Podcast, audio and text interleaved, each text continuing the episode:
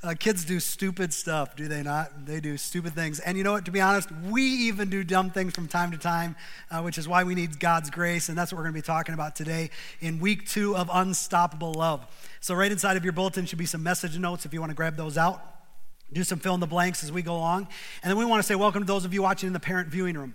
Uh, it's a great place to go if you have little ones that get fussy during the service. We just kindly ask that you take them out the main doors, and an usher can help you find that room where you can watch the service live with us.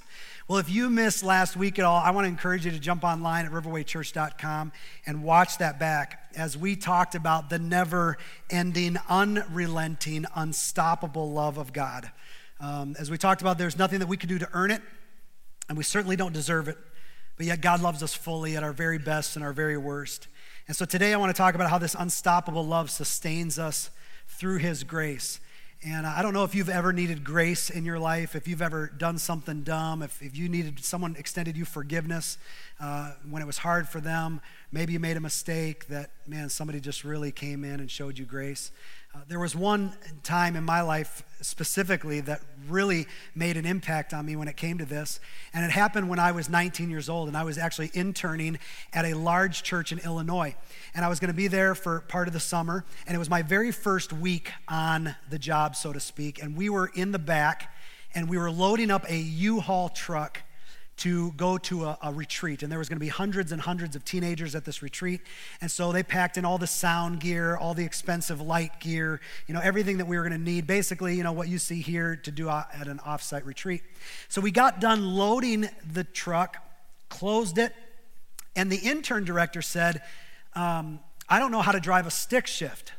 Does anyone know how to drive a stick shift and could drive the truck around to the front of the building?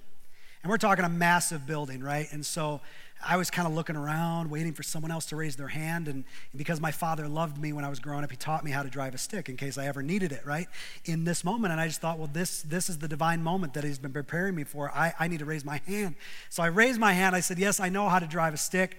And so they said, all right, you get in the truck, drive around the building, and meet us up front. Now, I've never taken, I've never driven around the building. I don't even know where to go. I said, I don't know where to go. They said, You'll figure it out. Just follow the road all the way to the front doors. So I jump in the truck. The steering wheel's twice as big as I'm used to, you know, big old stick shift, not what I'm used to. And I start driving, you know, ever so slowly, trying to get the feel for it. And about, you know, a quarter of the way around, halfway around, I'm starting to feel like confident in my driving ability. And as I came to the front of this massive entrance. Uh, they had like one of those overhangs where you drop people off if it's raining. You know what I'm talking about? How many know about the overhangs? You've seen those on buildings, and some of you are way ahead of me. You know where this is going. and so I'm driving, and as I'm driving and I see it, there's only a few seconds to kind of decide you know, will I make it underneath? Will I not? Because in my mind, I'm sitting in the cab of the truck and the cab stops here. I'm thinking the truck stops here. And if the truck stops here, I'll make it okay.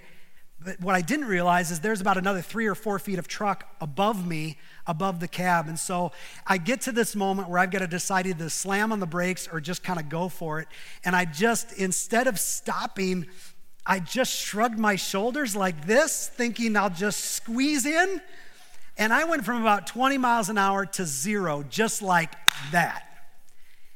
And I'm like, Boosh. It was just like slow motion. I'm like, no. You know, and I back up the truck a little bit and I get out, and I, I the front of that truck looked like a sardine can. Someone had just taken the top right off of it. The whole front end, the, the, storage area was smashed, where they put all the expensive lights and the sound gear. I later found out it was about $10,000 worth of damage in lights and sound. Everything was destroyed. And I got out of the truck and I'm looking at it and I'm looking back at the doors. I'm looking at the truck, looking back at the doors, just waiting for someone to come out. And finally, the other interns came out and they were like, no. I mean, they just couldn't believe it. And we didn't know what we were going to do. And I went into the office because there was nothing we could do. I went into the office and I sat down in a chair, and my head was in my hands. And I just thought, my life's over. I don't, I don't even know what to do right now. I was so distraught.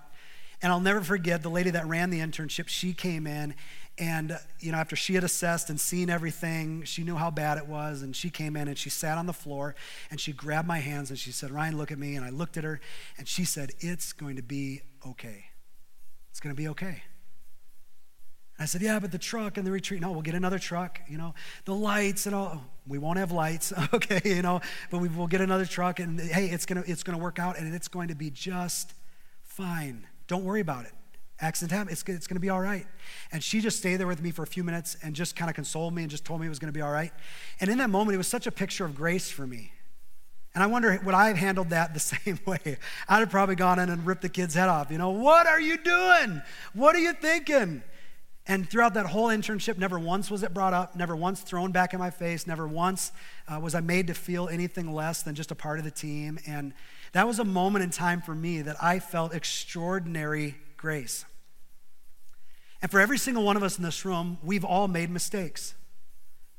We all have certain regrets. We all have things that we wish we could go back and rewind time and do something different. And really, when it comes to God's grace, I think this is so fundamental. It's the first fill in your notes. The fundamental question that we have to ask ourselves is what does God think of me when I fail? What does God think of me when I fail? And for most of us, I think it's really natural to assume that it's judgment, it's shame, it's abandonment, because those are not only the examples we see around us, but it's also something that is very human for us. Our relationships, as we talked about last week, are actually quite conditional. We like to say we have unconditional love, but if you throw in some betrayals and you throw in some hurts and you throw in enough time and all of those things, you'll find out how conditional our love really is. But to remember last week how we talked about that in order to grasp the unstoppable love of God, we have to stop thinking that God thinks like we think. God doesn't think like we think. He doesn't operate in the same way like we do with humans. He operates completely different. And that's why I love this quote from Bob Goff. He said this that our worst day isn't bad enough, and our best day isn't good enough. We're invited because we are loved, not because we have earned it. Isn't that powerful? To know that this unstoppable grace that comes from our Heavenly Father meets us on our very best days and on our very worst days. And a great example of this is a story found in Luke chapter 7 when Jesus is dealing with the religious person, a Pharisee. He's actually a religious leader of the law who thinks he can earn God's grace. And the other person in this story is the sinful person. Actually, she's a prostitute. And she thinks that she doesn't deserve God's grace or God's love. And Jesus, in this environment wants to teach them both a huge lesson about unstoppable love and unstoppable grace. And so, if you've ever made mistakes in your life, if you've ever had regrets, if you've ever wondered, wished you could do something over again, this is a great story to pay attention to because it speaks exactly into the very spot that all of us have been. And I want to read the story and then we're going to come back and unpack it just a little bit. And so, Luke chapter 7, verse 36, it begins this way One of the Pharisees asked Jesus to have dinner with him. So Jesus went to his home and sat down to eat. When a certain immoral woman from that city heard that he was eating there, she brought a beautiful alabaster jar filled with expensive perfume. Then she knelt behind him at his feet, weeping. Her tears fell on his feet and she wiped them off with her hair. Then she kept kissing his feet and putting perfume on them. Now, if we can just pause there for a moment, could we just all agree that this might have been really awkward at that dinner party, right? I mean, if this was going on, you're trying to have some like General Tso's chicken, whatever they're eating, right? And all of a sudden this woman comes in and now she's at the feet of Jesus doing all of this. Hello, awkward dinner party, right? But it continues. It says, When the Pharisee who invited Jesus saw this, he said to himself, If this man were a prophet, in other words, if he really is who he says he is, if he really is the Son of God, he would know what kind of woman is touching him. She's a, what's that word? Sinner. She's a sinner. Then Jesus answered his thoughts. I mean, freaky, right? The guy doesn't even say it, he's thinking it, and now Jesus wants to respond to his thoughts. This dinner party is getting more exciting by the moment. Jesus answered his thoughts, saying, Simon, I have something to say to you. Go ahead, teacher, Simon replied. Then Jesus told him this story. A man loaned money to two people 500 pieces of silver to one, and 50 pieces of silver to the other. But neither of them could repay him. So he kindly forgave them both, canceling their debts. Now, who do you suppose loved him more after that? Simon answered, Well, I suppose the one for whom he canceled the larger debt, to which we'd all nod and say, Well, that makes sense. That's right, Jesus said. Then he turned to the woman and said to Simon, Look at this woman kneeling here. When I entered your home, you didn't offer me water to wash the dust from my feet, but she has washed them with her tears and wiped them with her hair. You didn't greet me with a kiss, but from the time I first came in, she has not stopped kissing my feet. You neglected the courtesy of olive oil to anoint my head, but she has anointed my feet with rare perfume. I tell you, her sins, and they are many, right? Jesus says, Listen, I know all about this woman. I know her mistakes. I know her regrets, and they are many, but they've all been forgiven. So she has shown me much love. But a person who is forgiven little shows only little love. Then Jesus said to the woman, Your sins are forgiven. The men at the table said among themselves, Who is this man that he even goes around forgiving sins? Jesus said to the woman, Your faith has saved you. Go in peace. So she gets up and she leaves the dinner party. And here's this incredible true story that shows both the religious person and the immoral person both needing God's grace. And I think for some of us, when we think about the religious person, it, it, strikes us as a little odd because we often don't think of God needing to rescue this person, do we? I mean, this moral person, they're doing all the right things. They're jumping through the right hoops. They're crossing all their T's and dotting their I's. And I mean, this guy, if anyone's following the law, this guy is following and keeping the law. And yet, your first fill in, one of the most dangerous things that can happen to a Christian is when we are proud of how good we have been. When we become proud of all of our goodness. Look at how moral I'm being. Look at how I've not missed a service. Look at how I've not missed a moment of devotions or time with God. Look at how I'm checking all the right boxes and I'm jumping through all the right hoops. This was this guy. And yet, as Christians, oftentimes we can become proud in our own efforts. Look at how good I'm being. Look at how I'm earning this. And if you get to this place as a Christian, you can often look at someone like the prostitute and say, wow, Jesus had to do a lot to save that person, unlike me, and didn't have to do a lot to save me. And suddenly, it becomes us versus them. Us, the good people that kind of need God's saving and kind of need His grace and kind of need His love, to the group of people that really need His grace and really need His love. And what I sometimes find fascinating is that we come to the belief that somehow we're good people. And maybe you've heard this saying, why do bad things happen to good people? Have you ever heard that saying, right? I mean, people want to know that answer all the time. When really the question should be, why does anything good happen to any of us? Because we're all bad. We're all sinful. We've all come out of a place of brokenness. We've all come out of a place of needing a Savior. And yet, we've been trained in our culture and even sometimes in church that good people get good stuff and bad people get bad stuff. And the idea that bad people would get good stuff goes against everything that our mind would tell us. But here's what we need to understand it's your next fill in that the Bible is not a record of good people earning God's grace, but it's a record of bad people receiving God's grace because Jesus earned it for them. That is what this gospel message is all about that we couldn't earn it, we couldn't do it on our own. But this, this Pharisee, this religious man, doesn't understand this. And that's why he says to himself in verse 39 that if this man truly were a prophet, he would know what kind of woman is touching him. She's a sinner. And in that one statement, the Pharisee is revealing something very important.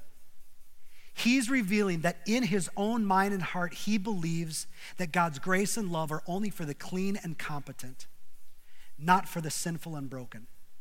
You see that distinction? And there's many re- religious people that get there that say, well, we've kind of earned more of God's grace. We've kind of earned more of God's love than some of those people. And look at how bad they are. Look at how many destructive choices they make. Yet we see again and again in Scripture that Jesus came for the unclean and the broken, which is actually all of us. All of us. And this religious leader was no better than the prostitute, spiritually speaking. They both needed grace, yet both were trying to get after it the wrong way. He's trying to earn it by his good behavior. And figuring out if I can just do enough good, then somehow God's grace will be shown to me. But the truth is, and you know this next fill in, that the grace that Jesus offers us isn't for the good, clean, or well behaved. It is for sinful people longing for change. It is for sinful people longing for a different direction in life. That say, I, have tried to do it my own way and I've gone down this road so many times, and I realize that in and of myself I can't do it. I'm sinful and I'm broken and I need someone to save me from it. Because the reality is, there is no real life transformation that takes place outside of Jesus. And there's many people that try. Come on, we all know people that have tried just about everything under the sun to bring happiness or peace into their life. Yet there's no self help book, no amount of Dr. Phil or Dr. Oz that can make us what we want to be and what we long to be whole, forgiven. You see, Jesus can change our life if we receive his love and grace. But for many of us, there's a barrier. Just like we talked about last week, how we don't sometimes always believe that God's love is unstoppable towards us. There's many of us that believe that maybe God's forgiveness has a limit. You know, I've made so many mistakes and some of the same mistakes, and I find myself in these places that I don't want to be, and I've already repented for it, I've already asked for forgiveness, and yet they just seem to keep creeping up on me. Is there a limit to God's grace? Is there a limit where finally He says, you know what? I've forgiven you enough. No more. You see, it's hard for us to grasp your next feeling. God's grace is so hard for us to grasp because we want to know what we can do to earn it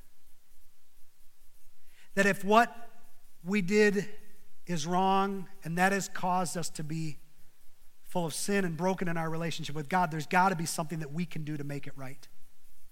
There's got to be something we can do. And so we say, God, just tell us what to do and I'll make it up to you. God, if you could give me like a to do list, because we like predictable formulas, don't we? We like a checkbox. We like to be able to say, God, if you'll just kind of give me a 1 through 10 and A through G, just show me what I can do to earn your grace and earn your love. Man, this whole thing will be so much easier and I'll do those things. Then I'll feel better about myself because at least I've put some effort into this thing and now I've earned part of your grace. And yet, the truest thing about grace is that we could never earn it. There's nothing that we could do to deserve it. Grace wrestles control out of our hands and puts it solely at the foot of the cross. Everything that Jesus did for us, that's why we have grace. And grace, that kind of grace is unnerving to us because it has absolutely nothing to do with us or our effort. And truth be told, we want some credit, don't we? And we want some control. We want some control in the matter to say, hey, we've earned it, we've done some good things to make up for all of our bad. And yet, this, was, this is what David writes in Psalm 109, verse 26. He says, Help me Lord my God. Right? David's in a place where he's broken, full of sin. Will you help me? Save me according to all of my good deeds. Save me according to all of my best efforts. Save me according to all the checks that I've been able to put next to the box and all the hoops that I've jumped through. No, it doesn't say that, does it? Save me according to your unfailing, unending, unstoppable love. Save me according to your love. You see, it's all about what Christ has done, and this is hard for the moral person to accept. It was hard for the Pharisee to accept this in the story. But yet, God says there's nothing you can do to earn it. And everything you're doing to grow close to me is wonderful. But you can't earn my grace and you can't earn my love. It's just unstoppable and totally full towards you. We said last week that his love is like a gas gauge and it's just constantly on full. That there's nothing you could do to make him love you less, and there's nothing you could do to make him love you more. It's full all the time towards us. And so God is very interested in saving the moral person who thinks that they can earn it themselves. And then there's the immoral person. Then there's the prostitute in the story. The prostitute who, I mean, come on, let's be honest for a minute. I mean, if you're in her shoes, wouldn't you take a little bit more subtle approach? Like maybe wait till the dinner's done, like you're hiding out around the side of the house, and then when Jesus walks out, like, Psst, Jesus, come over here. We need to talk about my sin. No, no, no. This woman just busts into the dinner party as if she's invited. A prostitute, no less. Bringing this jar, sitting next to the feet of Jesus. And as they're eating dinner, I can just imagine the Pharisee sitting there going, Hey, I know who this woman is. She's a prostitute, well known in our city. And now she is sitting at the person who claims to be the Son of God. And as they're eating, he's just unfolding this, and she begins to cry, and it turns into a wail, and now she is sobbing through their dinner party. I mean, could you imagine this? They're eating dinner, and this woman is wailing at the feet of Jesus. And as her tears pour onto his feet, she's wiping it with her hair. I mean, this is this entire environment is full of very socially unacceptable things. I mean, would you not agree? I mean, when was the last dinner party you had that guest at your place? I mean, that would not be all right. And yet here she is, pouring this expensive perfume on the feet of Jesus. And it is very obvious that she doesn't care who sees her or who knows, because her desire to be forgiven was bigger than all of that. Her desire to be forgiven was more important than any socially acceptable appearances is more important than the gossip or what people would say about her because she, because she discovered this truth. And it's still true for us today. It's your next feeling that it's only when you come to the end of yourself that you find the grace of God. Only when you come to the end of yourself. When you realize, God, I can't do it on my own. I've tried and I've tried and I've tried, and it's only led me into more brokenness. I am at the end of myself and I need you. I need you. It's only when you come to the end of yourself that you find the grace of God. Now, here's what I find so interesting is that the prostitute got this before the Pharisee did. The prostitute realized this before the religious leader did. full of brokenness, full of sin, willing to place herself in a very vulnerable place. And yet, that, isn't that the great news of the gospel? That it doesn't demand that you get clean before you come to Jesus. I mean, part of us thinks that Jesus should have turned to this prostitute sitting at his feet saying, Now, hey, hey, young lady, young lady, this is not the time nor the place. Lady, let, let me help you out. Let me help you out of the house. Let me kind you. This, this is not good. This is not good for my image. Um, I can't be seen with a prostitute crying and weeping at my feet. This is not good for the brand, for the brand and we, we just need to get you out of the house.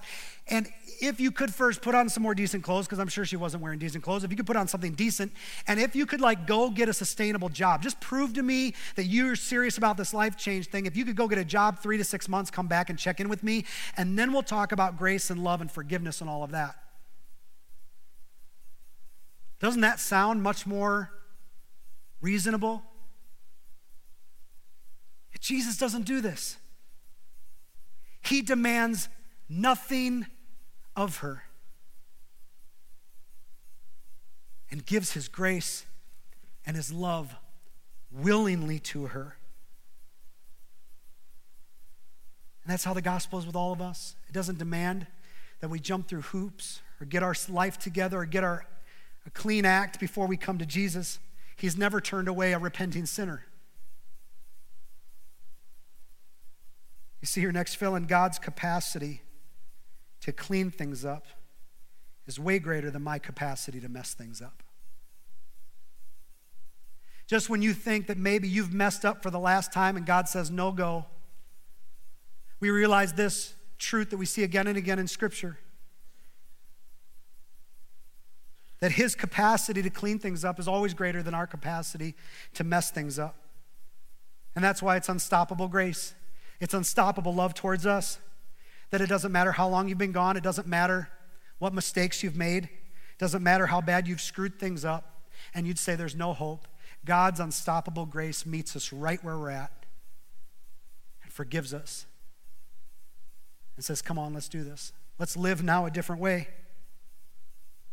No strings attached, no hoops to jump through.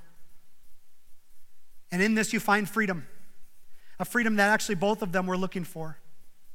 You see your next feeling that your relationship with God isn't dependent on you becoming better.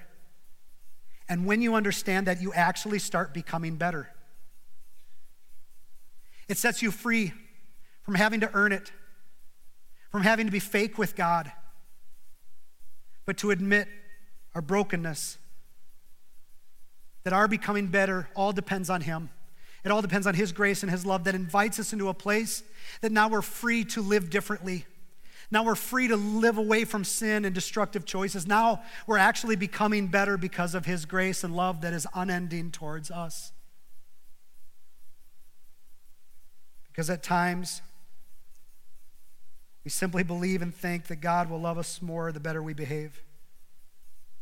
But here's why this is so destructive, and, and if you didn't hear anything else, hear this today. if we could earn God's grace, and if we could earn his love, and if we could earn his forgiveness, Jesus would never have had to die. God would have never had to send his son. He would have never had to endure the most horrific death ever recorded in human history. But scripture tells us that Jesus took all of our brokenness and sin upon himself. And he died for us. And once and for all, the penalty was paid. There's nothing you or I could do to earn it. It's already been earned. And all we have to do is receive it. We walk in it. And when we walk in it and experience this kind of grace, it makes us want to live in it all the more. You see, while our society demands two way love, if you do this for me, I'll do this for you. If you'll love me, I'll love you in return. Grace is totally opposite. Your next feeling grace is a one way love. Grace seeks you out when you have nothing to give in return.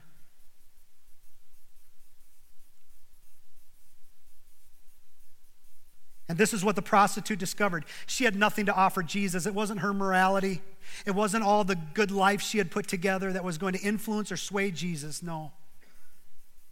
It was that one way love that loved her fully and had loved her the same since the time she was born. And she discovered this. It's so interesting that both the moral person and the immoral person are both after freedom. The religious person says, Well, I can earn it, and if I just make all the right choices, and I can earn my way to grace, I can earn my way to freedom if I just keep all the rules. And the other person, the immoral person, says, I can have freedom if I break the rules. One says, If I keep the rules, God will give me grace. And this one says, If I break the rules, at least I'll have freedom to do whatever I want but both are, in fact, forms of self salvation. Both trying to save themselves, and Jesus says, I want to set you both free with grace. And every single one of us are those sinners in need of that kind of grace. And as we wrap up, I want to read this scripture, Romans 5 18.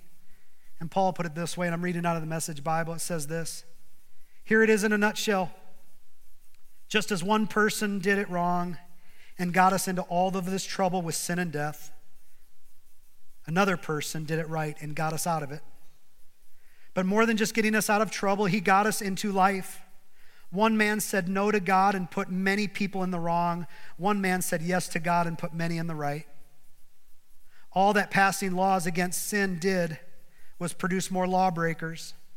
But sin didn't and doesn't have a chance in competition with the aggressive forgiveness we call grace. When it's sin versus grace, grace wins hands down. All sin can do is threaten us with death, and that's the end of it.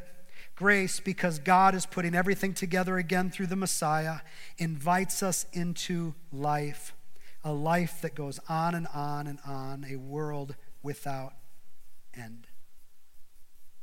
See, when it's our sin and God's grace, grace always wins, hands down. That's why we can say your very last fill-in, when I am at my worst is when grace is at its best. When I am at my worst, it's when grace is at its best. And so, who are you in this story?